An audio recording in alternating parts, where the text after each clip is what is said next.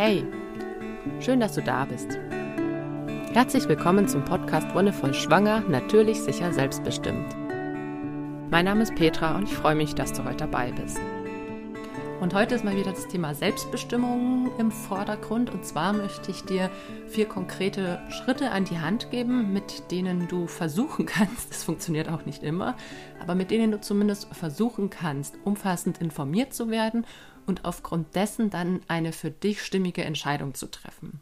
Denn ich denke, was das größte Problem oder eins der größten Probleme in der momentanen schwangeren Betreuung ist, ist, dass nicht genug Information weitergegeben wird. Es wird häufig, ja, ich würde mal sagen, es werden mit Ratschlägen um sich geschmissen. Ich meine, ich habe es schon oft gesagt, nicht nur von ärztlicher Seite, auch von Verwandten, Bekannten Seite bekommst du viele gut gemeinte Ratschläge zu hören, aber nicht alle sind unbedingt hilfreich und vor allem ist die Art und Weise, wie sie formuliert werden, ganz entscheidend. Für mich hat sich herausgestellt, dass ich sowohl für mich selbst als auch in der Begleitung der Frauen, die ich jetzt in meinen Kursen hatte oder auch Bekannte, die gezielt mich um den Rat gefragt haben, eigentlich immer ganz gut damit gefahren bin, keinen Rat zu geben. Das hört sich jetzt seltsam an. Aber wenn jemand sagt, oh, sag mal, oh, ich bin so unentschlossen, ähm, kannst du mir nicht sagen, was ist denn das Bessere? Soll ich jetzt zur Entbindung ins Krankenhaus oder lieber ins Geburtshaus gehen? Das will ich und kann ich gar nicht beurteilen und da kann ich auch keinen Rat aussprechen. Ich frage dann meistens zurück, möchtest du gern Informationen über die unterschiedlichen Geburtsorte oder möchtest du eine persönliche Erfahrung und eine eigene Einschätzung? Das sind auch zwei ganz unterschiedliche Dinge.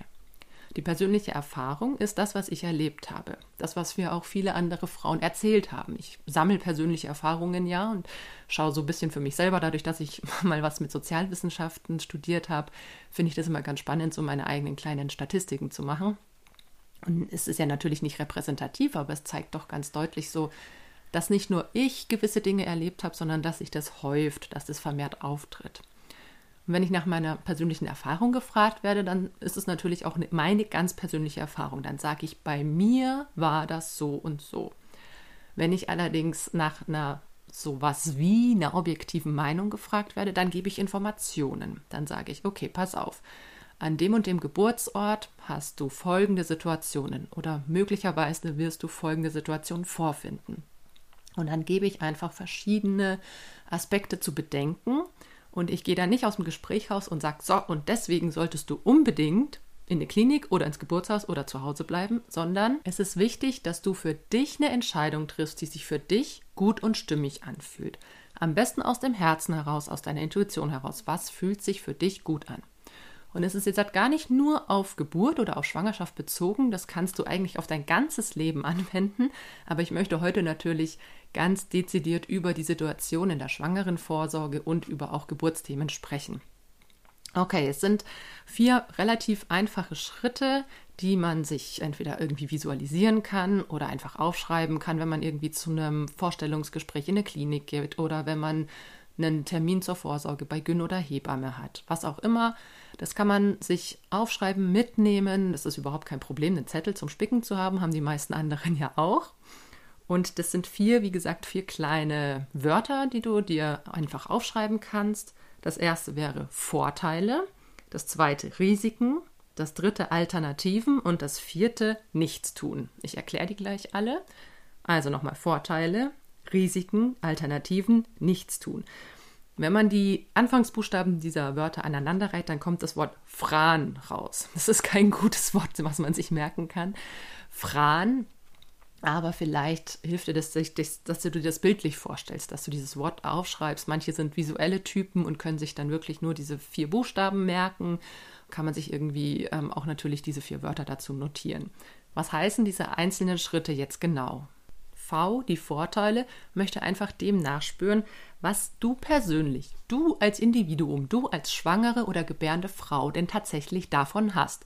Sei es von einer gewissen Behandlung, sei es von einer gewissen Diät, sei es von einer gewissen, weiß ich nicht was, äh, einem gewissen Kursangebot. Was habe ich persönlich von dieser Behandlung, diesem Angebot oder eben auch diesem Eingriff? ist das für mich persönlich, da spielt erstmal auch dein Partner oder deine Partnerin, sämtliche anderen Geburtsbegleiterinnen, alle anderen, die irgendwie in diesem Kontext sich noch befinden, keine Rolle. Es geht um dich und um dein Kind. Was hast du und was hat dein Kind davon für einen Vorteil? Und ich finde es ganz wichtig, dass man hier frauenzentriert arbeitet.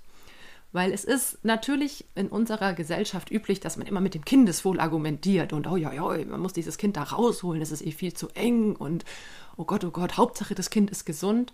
Das habe ich schon mal angesprochen. Nein, es ist überhaupt nicht das Wichtigste, dass das Kind gesund ist, sondern es ist genauso wichtig, wenn nicht sogar wichtiger, dass die Mutter gesund ist, dass die Eltern gesund sind.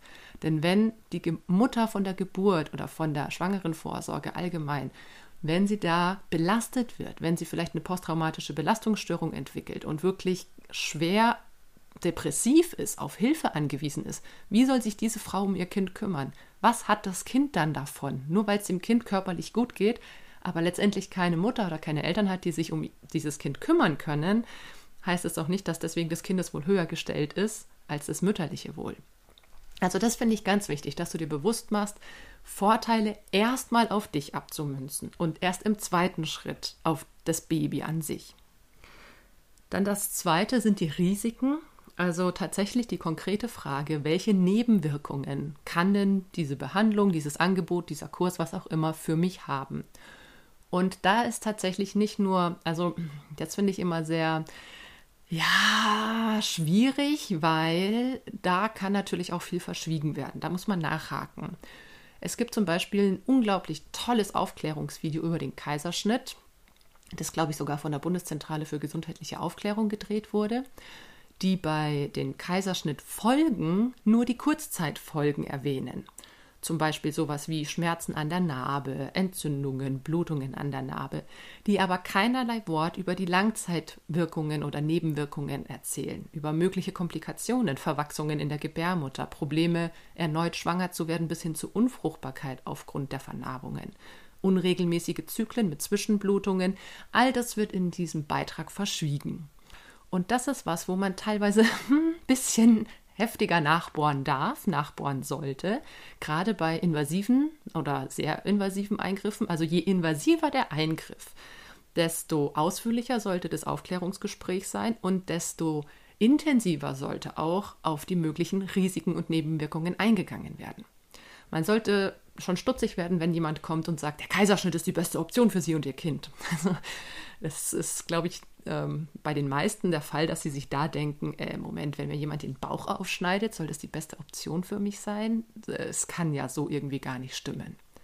Also wenn es so platt dahergesagt ist, dann ist es auch einleuchtend. Aber gerade in der schwangeren Vorsorge auf medizinischer Ebene kommt es wirklich häufig vor, dass Sachen verschwiegen werden. Aufklärungsgespräche teilweise irgendwie nur fünf Minuten stattfinden, selbst bei Betäubungsmitteln, Narkosen, Schmerzmittel. Jede Gabe jeder Eingriff sollte in seinen Risiken abgewogen werden, selbst wenn es nur ein Zugang ist. Also der Zugang, das ist ein Beispiel, da werde ich das nachher einmal kurz durchspielen, wie sich das eigentlich ganz gut umsetzen lässt mit diesen vier Begriffen. Kommen wir zum nächsten, zu Alternativen. Ganz klar, gibt es eine alternative Behandlungsmethode oder gibt es vielleicht sogar ähm, eine Alternative, die vielleicht hier vor Ort gar nicht durchgeführt werden kann um die ich mich vielleicht selber bemühen muss, aber die tendenziell möglich ist. Zum Beispiel was Kinder in Beckenendlage angeht. Da gibt es unglaublich viele Ansichten. Ich habe darüber auch schon gesprochen. Ich persönlich bin der Meinung, dass die meisten Kinder irgendwie einen Grund dafür haben und sei es tatsächlich zu wenig Bewegung von mütterlicher Seite, was in unserer Gesellschaft sehr häufig der Fall ist. Aber wenn da jetzt jemand kommt und sagt, okay, wir machen eine äußere Wendung, da könnte man jetzt auch erstmal nach den Vorteilen fragen. Okay, ich persönlich, was habe ich persönlich davon? Okay, das Kind könnte vielleicht in Kopf-Schädellage rutschen und dadurch wird mir eine vaginale Geburt ermöglicht, wenn sie eben keine Beckenendlagengeburten durchführen.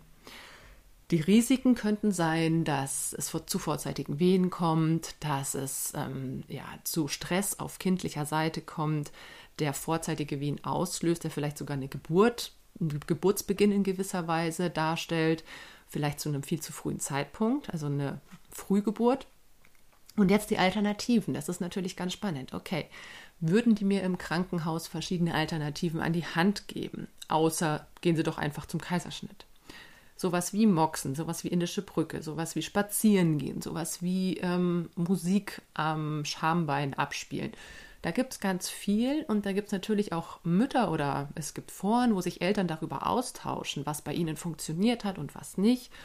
Und das ist ein ganz, ganz, ganz wichtiger Aspekt. Welche Alternativen gibt es und vielleicht eben auch welche nichtmedizinischen Alternativen. Gerade wenn du in der gynäkologischen Betreuung bist, dann fallen solche nichtmedizinischen, vielleicht auch eher, ich sag mal, energetischen Gesichtspunkte meistens hinten runter.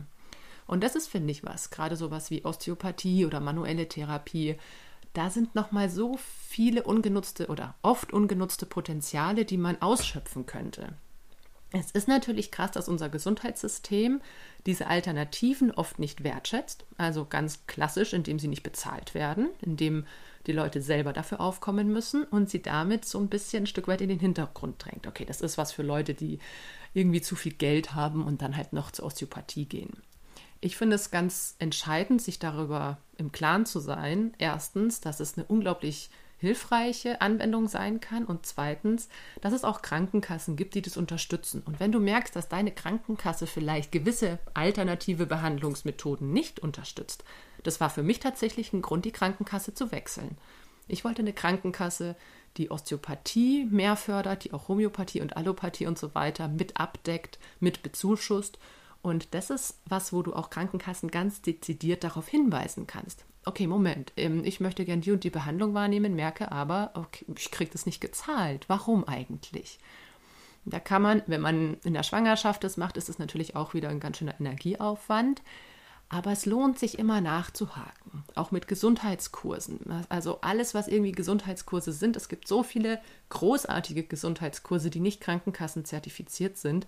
Trotzdem alles einreichen. Ich sage immer auch zu meinen Yoga-Teilnehmerinnen, meine Yogakurse werden ja auch nicht bezuschusst, da aufgrund dessen, dass ich in Anführungszeichen die falsche Ausbildung gemacht habe. Ähm, anderes Thema, erzähle ich gern andere, andermal davon.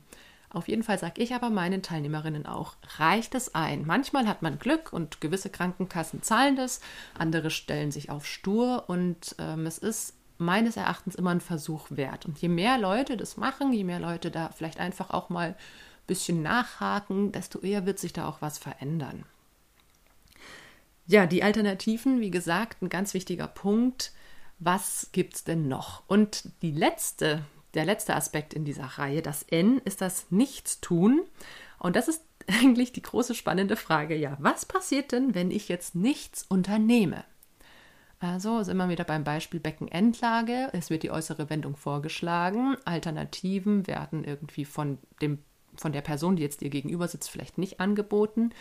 Was passiert, wenn ich nichts tue? Okay, das Kind wird wahrscheinlich in dieser Lage bleiben oder auch nicht. Vielleicht dreht sich es auch von allein zurück. Man weiß es nicht. Also das gerade dieses N finde ich ist eine ganz ganz ganz wichtige ja Überlegung im Endeffekt auch für dich selbst. Was passiert, wenn ich nichts tue? Zum Beispiel auch was die Pränataldiagnostik angeht. Da wird vielleicht ein Ultraschall, ne, dieser erste Ultraschall irgendwie 10., 11., 12. Woche rumgemacht. Die Person, die den macht, ist vielleicht ein bisschen übereifrig und macht eine Nackenfaltenmessung und denkt sich, oh, die sieht aber nicht ganz normal aus, wollen sie nicht zur Feindiagnostik gehen? Und das ist natürlich die Frage, wie gehst du damit um? Auch hier stellt sich die Frage, welche Vorteile habe ich von dieser Feindiagnostik? Okay, ich könnte abklären lassen, dass mit einer gewissen Wahrscheinlichkeit eine Erkrankung vorliegt oder nicht. Also auch nur hier die gewisse Wahrscheinlichkeit. Risiken kann man sich jetzt auch überlegen. Erstens, also ich finde immer ein ganz, ganz entscheidendes Risiko bei jeglicher Art von Untersuchung ist der Stress, der damit aufkommt. Also wenn es bei so einer Untersuchung, sagen wir mal, eine elfte Woche, Ultraschall wird was festgestellt und dann heißt es, ja, wollen Sie das nicht nachprüfen lassen? Und dann sagt man sich so, oh, okay, hm, naja, wenn die Person jetzt mir medizinisches Fachpersonal das vorschlägt, nachprüfen zu lassen, vielleicht sollte ich das machen, nicht, dass da was nicht in Ordnung ist. Bis man dann den Termin aber bei der Feindiagnostik hat, vergehen gut und gerne zwei, vier, sechs Wochen. Und in dieser Zeit ist man in so einer permanenten Grundspannung. Es ist kein lockeres, gelöstes, oh, ich freue mich schwanger zu sein mehr, sondern es ist dieses ganz manchmal unterschwellige, manchmal auch sehr deutliche, oh Mann, und jetzt sind es noch drei Wochen, bis ich Bescheid weiß, ob es meinem Kind gut geht, ob da alles in Ordnung ist und ei, ei, ei, was mache ich nur? Also das ist ein Stress, der auf so einer permanenten Ebene mitschwingt und der dich eben nicht sehr, ich sag mal, frei und unbesorgt in dieser Schwangerschaft leben lässt, sondern der dich tatsächlich auf Dauer wirklich beeinflusst. Und gerade Stress in der frühkindlichen Zeit ist was, was, was sich ganz, ganz doll auch auf Kinder überträgt. Also gerade in der Frühschwangerschaft, dieser Stress, auch nicht zu wissen, wenn man vorher eine Fehlgeburt hatte, wird es diesmal gut gehen? Ist es, hat sich das gut eingenistet? Was ist, wenn, auch dieses Was ist, wenn, ist immer so ein Thema. Und diese Ängste loszulassen, ist unglaublich schwierig. Und da ist es nicht besonders förderlich, wenn dann bei irgendeiner Untersuchung so ein Kommentar kommt wie, ach ja, das sieht aber nicht ganz normal aus. Auch wenn es vielleicht gar nicht böse gemeint ist, wenn es einfach nur so eine Feststellung ist, jeder Kommentar in dieser Hinsicht beunruhigt die Mutter oder die Eltern erstmal. Und das ist eher problematisch aufgrund des Stresses, der dadurch entsteht, weil dein ganzes System sofort in diesem, ich sag mal, ne, Kampf- und Fluchtmodus ist und nicht mehr in diesem ruhigen, entspannten Modus. Es sind ganz andere Körperfunktionen, es werden ganz andere Hormone freigesetzt und je nachdem, wie lange das andauert, kann das sogar zu, ja, zu einer Cortisolausschüttung kommen, die dann dein ganzes Immunsystem wieder beeinflusst. Ne, Leute, die ständig unter Stress sind, tendieren auch dazu, eher krank zu werden, weil das Immunsystem nicht auf Hochtouren arbeiten kann oder nicht in seinem guten Zustand arbeiten kann, sondern weil es eben permanent ähm, auch so unter Dauerbeschuss von diesen ganzen Stressreaktionen ist und tendenziell auch ein bisschen runtergefahren wird. Also, nochmal kurz zum Nichtstun. Ich bin ein bisschen abgeschweift, aber das gehört auch mit dazu. Das Nichtstun an sich das solltest du dir immer vor Augen führen. Auch hier könntest du dann beim Nichtstun dir überlegen, was hat denn das Nichtstun für Vorteile? Vielleicht ist das Nichtstun tatsächlich die stressfreiere Variante. Vielleicht ist das Nichtstun auch die kostengünstigere Variante. Vielleicht ist das Nichtstun auch einfach das, was das Natürliche ist, in Anführungszeichen. Ne, also wenn es jetzt zum Beispiel gerade um sowas geht wie, welche Nahrungsergänzungsmittel nehme ich in der Schwangerschaft? Da ist es zum Beispiel sowas wie Vorteile, Risiken, Alternativen. Das kann man da relativ schnell abarbeiten. Naja, okay, die Vorteile von Nahrungsergänzungsmitteln ist, dass mein Nährstoffbedarf auf jeden Fall abgedeckt ist. Es ist ein großer Vorteil. Ich muss mich da jetzt nicht um meine Ernährung ganz krass kümmern.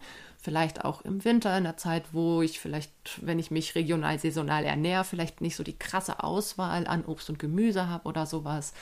Vielleicht ist dann Nahrungsergänzung ganz gut, vor allem mit Vitamin D. Das wird ja immer gesagt, dass man es im Winter bräuchte. Risiken sind relativ, also kann man natürlich auch drüber streiten, aber gerade bei Nahrungsergänzungsmitteln sind die Risiken relativ gering. Es kann höchstens mal zu einer Überdosierung kommen. Gerade bei Vitamin C ist dann sowas wie Durchfall relativ häufig, aber das sind noch Sachen, die halten sich noch im Rahmen. Alternativen. Ne? Okay, was gibt es für eine Alternative zur Nahrungsergänzung? Ist natürlich eine ausgewogene Ernährung von vornherein. Das heißt, wenn ich aber in einem stressigen Umfeld lebe, wo ich vielleicht nicht so gut auf meine Ernährung achten kann, gibt es da wirklich eine Alternative für mich? Ist eine Alternative vielleicht einfach mir eine Packung Nüsse einzupacken, mich ein bisschen zu informieren, welches Obst, welches Gemüse kann ich eben auch im Winter zum Beispiel gut zu mir nehmen gerade wenn man zum Beispiel auch sowas wie Schwangerschaftsübelkeit hat, ist es natürlich ganz, ja, ganz dramatisch für viele Frauen. Da denken sie sich, oh, hoffentlich habe ich genügend Nährstoffe, um mein Kind und mich zu versorgen. Und wenn überhaupt nichts drinnen bleibt, also nur wenn du wirklich Mahlzeit um Mahlzeit irgendwie wieder von dir gibst, dann ist es natürlich super gut, diese Sicherheit über die Nahrungsergänzungsmittel zu haben. Und ja, was passiert aber, wenn ich nichts tue? Naja, wenn ich nichts tue, dann gibt es vielleicht eventuell den Fall, dass ich oder mein Kind eine Art von Mangelerscheinung ähm, bekomme. Dass eine Mangelerscheinung in unserer Gesellschaft aber tatsächlich etwas sehr, sehr Seltenes ist, das wird in den wenigsten Fällen gesagt. Also ich habe es jetzt selber in der, äh, bei meinem zweiten und dritten Kind mitgemacht. Ich habe nicht die Folsäure genommen, so wie es quasi empfohlen wird. Die Folsäure soll man ja nehmen, um sowas wie Neuronalrohrdefekte zu umgehen. Ich habe mich dafür entschieden, diese Zeit bewusst zu nutzen, um mich nochmal ganz, ganz, ganz intensiv mit meiner Ernährung auseinanderzusetzen. Und ja, ich kann das total gut verstehen, wenn andere Frauen das als stressig empfinden oder als sehr viel Aufwand empfinden oder als ähm, ja gar nicht machbar ansehen, sich da nochmal tiefer einzulesen oder den ganzen Speiseplan umzustellen. Aber für mich war das wirklich auch so eine Art Selbstexperiment. Das klingt immer so krass, weil man ja auch das Leben des Kindes irgendwie in sich trägt. Aber für mich war immer ganz klar, okay, nee, wenn ich wirklich eine Mangelerscheinung hätte, dann würde sich die irgendwie deutlich machen. Ich habe da in meinen Körper vertraut. Ich habe darauf vertraut, dass er mir sagt, was er will. Und dann habe ich zum Beispiel auch gerade in der zweiten Schwangerschaft auch ein paar Mal richtig krass Fleisch gegessen, obwohl ich ja eigentlich seit zwölf Jahren vegetarisch lebe. Aber gerade in der zweiten Schwangerschaft hatte ich dieses Bedürfnis, ein paar Mal sowas wie Schaschlik oder Leberkässemmel. Das war nicht oft, vier, fünf Mal. Und dann war es auch wieder gut. Aber wenn man da so ins Vertrauen geht, der Körper zeigt dir und teilt dir mit, was er braucht, dann kannst du vielleicht auch mehr und mehr diese Angst loslassen. Auch das ist eine Angst, ne? irgendwie nicht genug Nährstoffe bereitstellen zu können. Aber dann lass es los und vertraue deinem Körper, dass er das regelt und dass er das kann. Mit diesen vier Punkten das Abfragen der Vorteile, der Risiken, der Alternativen und dem Nichtstun kannst du eigentlich ganz gut jede Art von Behandlung und sei es jetzt während der Schwangerschaft, während der Geburt, aber auch so im sonstigen medizinischen Kontext, gerade wenn es dann auch sowas ähm, wie um Kinderuntersuchungen geht, kannst du eigentlich ganz gut für dich abwägen, wenn du die passenden Informationen hast. Passend heißt, du bist wirklich gut informiert, du weißt, was es heißt, okay, vielleicht hast du schon so ein Gefühl gehabt, eigentlich finde ich diese Option jetzt gerade nicht so gut für mich, aber vielleicht brauchst du irgendwie tatsächlich noch irgendeinen Fakt, irgendeine Studie, irgendein wissenschaftliches Ergebnis, das dich dann in deiner Intuition unterstützt. Manchmal braucht man das auch, um einen Partner oder eine Partnerin zu überzeugen. Das ist natürlich immer schade, wenn die entsprechende Person nicht sowieso hinter dir steht, aber es sind natürlich auch da gewisse Ängste vorhanden gerade was das Thema Geburt nach Kaiserschnitt oder so angeht, da ist natürlich auch die Sorge da, dass, äh, was weiß ich, äh, für Komplikationen auftreten könnten. letztendlich sind die Leute in Sorge um dich und um dein Kind und da muss man diese Leute in ihrer Sorge auch wahrnehmen und akzeptieren und man muss mit ihnen das Gespräch finden. Aber auch hier kann man diese vier Punkte durchsprechen und wie gesagt, sowohl in der Vorsorge, wenn es heißt, okay, wir nehmen jetzt irgendwie Blut ab und kontrollieren mal auf, keine Ahnung, B-Streptokokken, kannst du dir überlegen, okay, was hat es für Vorteile, was hat es für Risiken, was sind die Alternativen und was passiert, wenn ich nichts tue. Ne, das kannst du bei jeder Untersuchung machen. Wenn die Frau sagt, wir schreiben heute ein CTG, äh, Frau, Entschuldigung, wenn die medizinische fachangestellte Person, kann ja auch ein Mann sein, tatsächlich habe ich es bei Frauenarztpraxen noch nie erlebt, dass da ein Mann als medizinischer Fachangestellter gearbeitet hat. Aber egal, wenn du mal sowas gesehen hast, schreib es mir gerne in die Kommentare, wo das war. Also, wenn da jemand kommt und sagt, wir machen heute ein CTG, das ist einfach so aus heiterem Himmel vielleicht, dann kannst du natürlich fragen, was hast du davon? Okay, du hast davon, dass die Herztöne mal über einen längeren Zeitraum beobachtet werden. Gibt es Risiken? Na, gerade beim CTG ist das ganz spannend, weil ähm, da gehen die Meinungen sehr weit auseinander. Also viele ein bisschen alternativere ähm, Medizinerinnen und Mediziner gehen davon aus, dass das CTG tatsächlich einen Einfluss hat.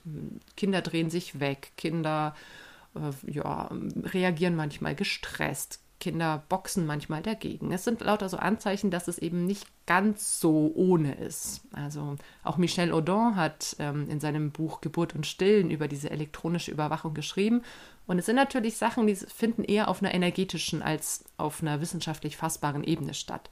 Da muss man sich vielleicht auch ein bisschen mal mit auseinandersetzen. Aber wenn du, so wie ich zum Beispiel, dieses Gefühl hast, ich brauche doch jetzt kein CTG, dann kommt natürlich jetzt dann als nächster Punkt, ja, was gibt es denn für Alternativen? Und dann kann man natürlich sagen, hey, wenn die Frauenärztin oder der Frauenarzt die Herztöne kontrollieren möchte, dann kann man das doch bitte mit einem Dopton machen oder mit einem Hörrohr, so wie es die Hebammen machen. Oder meinetwegen, ähm, ja, können wir es auch sein lassen, das wäre ja dann der nächste Punkt. Was passiert, wenn wir nichts tun? Dann wissen wir es nicht. Wenn die Frau ein gutes Gefühl hat, ne? wenn so wie bei mir, wie gesagt, ich habe in der letzten Schwangerschaft kein einziges CTG geschrieben. Ich war immer bei mir. Ich konnte mein Kind spüren und ich war im guten Vertrauen mit meinem Körper. Das heißt, ich hatte kein Bedürfnis, dieses CTG zu schreiben. Und auch von Hebammenseite, die haben ja bei den Vorsorgen abgehört und es war nie problematisch. Da hat das Kind auch mal geschlafen, dann haben sie gewusst, okay, das Kind pennt, machen wir das nächste Mal wieder eine Kontrolle, wenn es aktiv ist, um da nochmal so einen Vergleich zu haben. Aber wenn die gemerkt hätten, oh, okay, das hört sich aber irgendwie nicht ganz okay an, dann hätten die mich natürlich weiter, weiter verwiesen und gesagt, geh doch mal bitte nochmal irgendwie ähm, in eine Praxis, lass das irgendwie mit Ultraschall nochmal kontrollieren. Oder wärst du bereit, bei uns hier ein CTG zu machen? Auch Hebammen können ja im Geburtshaus ein CTG schreiben. Dann könnte man da eben gucken, okay, was ist die Alternative, die passt.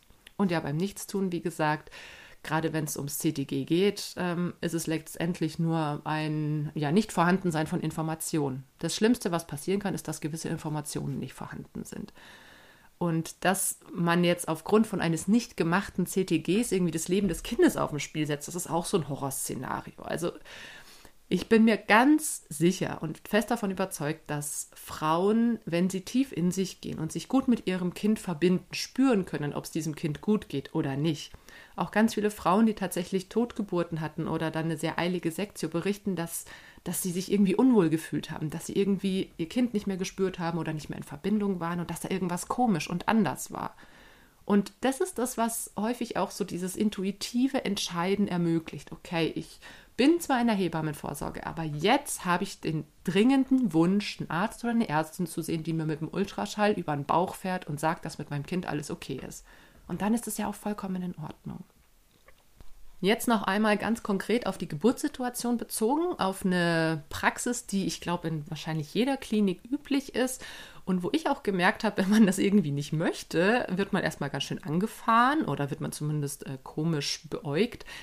Das Legen eines Zugangs. Das ist üblich, das ist so ein ja, 0815 Standardprozedere, das gemacht wird auf Nachfrage, also ich habe tatsächlich dann im Krankenhaus, wo ich mein erstes Kind bekommen habe, dann nachgefragt und dann hieß es, naja, das machen wir halt so, weil wenn dann mal ein Notfall eintritt, dann liegt der schon. Und ganz ehrlich, das Legen eines Zugangs dauert, wenn es eine Person ist, die das schon ein paar Mal gemacht hat, also jetzt nicht unbedingt ähm, hier krasse Anfänger, Anfängerin, erster Tag in der Klinik, klar, dann kann es ein bisschen dauern. Aber wenn es jemand ist, der das schon ein paar Mal gemacht hat, dann ist das in einer halben Minute erledigt. Also das ist wirklich ein Ding von 20 bis 30 Sekunden. Wenn der erste Zugang nicht passt, muss man einen zweiten legen. Okay, jetzt sind wir bei, bei einer Minute ungefähr. Aber es ist nichts, was wirklich krass aufwendig ist. Was habe ich persönlich für einen Vorteil davon? Ganz ehrlich, ich habe für mich keinen Vorteil darin gesehen, äh, diesen ollen Zugang zu haben. Für mich war es eher ein Nachteil. Er hat mir wehgetan, er hat mich in meiner ja, Bewegungsfreiheit so ein bisschen eingeschränkt, weil ich immer, wenn ich dran gestoßen bin, ähm, nochmal so, ein, ja, so einen Schmerzimpuls hatte. Also er hat sowieso so leicht gedrückt und wenn ich dann dagegen gekommen bin, dann hat es wirklich nochmal so richtig reingezogen in die Hand. Das ist halt was, was äh, für mich sehr unangenehm war. Manche Frauen sagen, hey, das, das stecke ich weg, das ist überhaupt kein Ding. Das ist eben auch individuell sehr unterschiedlich. Risiken, naja, Risiken ist, finde ich, Nebenwirkungen eher gesagt, sowas wie Schmerzen, was ich gerade beschrieben habe. Auch hier kann sich zum Beispiel ein Zugang entzünden. Das sollte man auch immer mit dazu sagen. Je länger er liegt, desto eher kann er sich entzünden. Das heißt, eigentlich wäre es wirklich sinnvoll, wenn jetzt halt eine Frau kommt und gerade ganz am Anfang ihrer ersten Geburt steht, wo es vielleicht wirklich ein paar Stunden dauert, dann ist eigentlich total sinnvoll, in den ersten Stunden das, ja, der Latenzphase, Eröffnungsphase noch darauf zu verzichten, weil einerseits das Infektionsrisiko gesenkt wird und andererseits die Frau viel ungestörter und ungehemmter und unbeeinflusster ne, sich diesem ganzen Prozess hingeben kann. Gibt es Alternativen? Ja, die Alternative ist tatsächlich, diesen Zugang später zu legen. Und zwar dann, wenn entweder die Geburt schon fortgeschritten ist, wie ich es gerade beschrieben habe, oder wenn wirklich eine Notwendigkeit besteht. Wenn sich abzeichnet, ah, okay, irgendwie kommt die Geburt ins Stocken, vielleicht sollten wir doch mal irgendein Medikament geben, dann kann man das immer noch machen. Wenn es wirklich ein krasser Notfall wird, auch Notfälle zeichnen sich in der Regel vorher ab. Also das ist auch das, was in der Hausgeburtshilfe oder auch im Geburtshaus immer wieder auch in Aufklärungsgesprächen betont wird. Wenn eine Schwangerschaft oder eine Geburt irgendwie ins Stocken gerät, ist das noch nichts Schlimmes. Aber wenn wirklich ein Notfall auftritt, dann zeichnet der sich vorher ab. Entweder auf mütterlicher Seite oder auf kindlicher Seite oder beides. Und dann kann man immer noch schnell reagieren. Also ich wurde, ich meine, ich wurde damals ja bei irgendwie Muttermund um die 7, 8 Zentimeter ins Krankenhaus gefahren. Das hat zehn Minuten gedauert. Das war alles super entspannt. Aber es gibt halt auch Fälle, wo dann irgendwie noch der Notarzt und Wagen gerufen wird. Und auch da ist eine Minute, die es braucht, um Zugang zu legen, nicht die entscheidende Minute, die über Leben und Tod entscheidet. Das, also wenn dir jemand das erzählt, dann gib mir da bitte irgendwelche Daten an die Hand, wo das wirklich der Fall war. Also das ist Quatsch mit Soße. Was passiert, wenn ich nichts tue? Was passiert eben, wenn ich diesen Zugang mir nicht legen lasse? Dann haben die Leute eben nicht die Möglichkeit, dich mit Medikamenten zu versorgen, die intravenös verabreicht werden müssen. Das heißt, ähm, ja, es ist letztendlich deine Entscheidung, weil auch du von diesen Vor- und Nachteilen natürlich betroffen bist. Wenn ich nichts tue, heißt es, ich entgehe dieser Standardprozedur. Ich muss mich vielleicht vorher damit auseinandersetzen. Das ist auch was ganz Wichtiges, was man im Klinikgespräch vorher klären sollte. Wann wird wie ein Zugang gelegt und warum? Und auch hier ist die Frage, ne, was ist, wenn ich mich weigere? Muss ich dann irgendwas unterschreiben? Manchmal wollen die wirklich eine Unterschrift, dass man diesen Zugang irgendwie nicht von Anfang an haben möchte. Aber wenn man ähm, in sich geht und reinspürt und sich denkt, nee, eigentlich möchte ich diesen Zugang nicht, solange alles okay ist, auch ein Zugang ist eine Form von Intervention. Und wenn ich sage, ich möchte eine möglichst interventionfreie Geburt, dann fängt es tatsächlich beim Zugang an. Und das ist was, was man vorher wirklich klären sollte. Und wenn man sich da noch unsicher ist, dann darf man auch gerne nach Information fragen. Und ganz wichtig ist, nach Information fragen und nicht nach Ratschlägen. Ich habe es am Anfang schon angesprochen. Die Leute sind immer sehr freizügig mit dem Erteilen von Ratschlägen, auch gerade wenn es dann so um die ähm, ja, so um den Zeitpunkt der Geburt herum, dann heißt es so, naja, aber wollen Sie nicht doch nochmal CTG schreiben oder wollen Sie nicht doch nochmal das und das machen oder wollen Sie nicht das und das machen? Das ist eigentlich meiner Meinung nach total unhilfreich, was eine selbstbestimmte und eine natürliche Geburt angeht. Wenn ich für mich bestimmen kann, und zwar aufgrund von meiner Informationslage und von meinem Gefühl heraus, dass ich wirklich die Expertin auch für mich und meinen Körper bin. Kein Mensch kennt mich so gut wie ich selbst. Und das sollten die Leute, die dich betreuen, auch verstehen. Das kannst du denen auch sagen. Hey, es ist nett gemeint, dass sie mir das und das anbieten wollen, aber ich kenne mich und ich weiß, was mir gut tut und ich weiß, was ich brauche. Und manche Frauen sagen, sie wollen die Sicherheit des Zugangs, sie wollen die Sicherheit des CTGs und manche Frauen sagen, sie wollen es eben nicht. Und das ist auch okay. Beide Wege, alle Wege, auch die Nuancen dazwischen. Alles ist okay und sollte akzeptiert werden. Deswegen informier dich einerseits, was du für Informationen brauchst, wo du denkst, okay, da will ich irgendwie mich nochmal einlesen in die Thematik. Und andererseits versuch wirklich auch auf dein Herz zu hören, auf deine Intuition. Versuche ein gutes Gefühl für dich und deinen Körper zu kommen. Und dann kannst du mit diesen vier Schritten, den Vorteilen, Risiken, Alternativen und dem Nichtstun, ganz gut in Behandlungen oder in gewisse Interventionen hineingehen und die von einer ganz ja, ich würde mal sagen, strukturierten Seite her betrachten und damit auch die begleitenden Personen und die Personen, die dir das anbieten, natürlich in den Dialog bringen. Ne? Das ist nicht, okay, wir machen das und du sagst nein und die sagen doch, sondern es kommt ein Dialog zustande und es wird vielmehr nach den Hintergründen und vielleicht auch nach den Ängsten gefragt und geforscht. Das ist was, was du in der Schwangerschaft super gut üben kannst und was du dann für den Rest deines Lebens, wenn du in medizinischer Behandlung bist oder wenn es eben auch um deine Kinder dann geht, ganz gut anwenden kannst. Weil gerade auch bei Kindern immer die Frage ist, was wird gemacht? Ist es wirklich notwendig? Ist es vielleicht eher Stress für die Kinder? Zum Beispiel dieses wiegen ähm, müssen, wenn jetzt irgendwie zugefüttert wird oder was auch immer. Da gibt es ja auch immer noch krasse Routinen, die immer noch so im Äther rumgeistern. Versuch dich immer an diesen vier Schritten zu orientieren. Die Vorteile, die Risiken, die Alternativen und dem Nichtstun. Und dann entscheide aus deinem Herzen heraus. Und damit war es das für heute. Am Ende dieser Folge möchte ich dich nochmal auf meinen Download-Videokurs hinweisen. Yoga in der Schwangerschaft, Yoga für schwangere Frauen, egal ob du in der achten oder in der 40. Schwangerschaftswoche bist. Der Kurs ist so konzipiert, dass ihn möglichst alle Frauen machen können. Es gibt keinen festen Preis. Du zahlst, was du kannst, was es dir wert ist und bekommst dafür ein acht Wochen Rundumpaket mit Bewegung, Entspannung, Meditation und Musik. Wenn du da mehr Informationen brauchst, schau auf meine Webseite wonne-voll.de.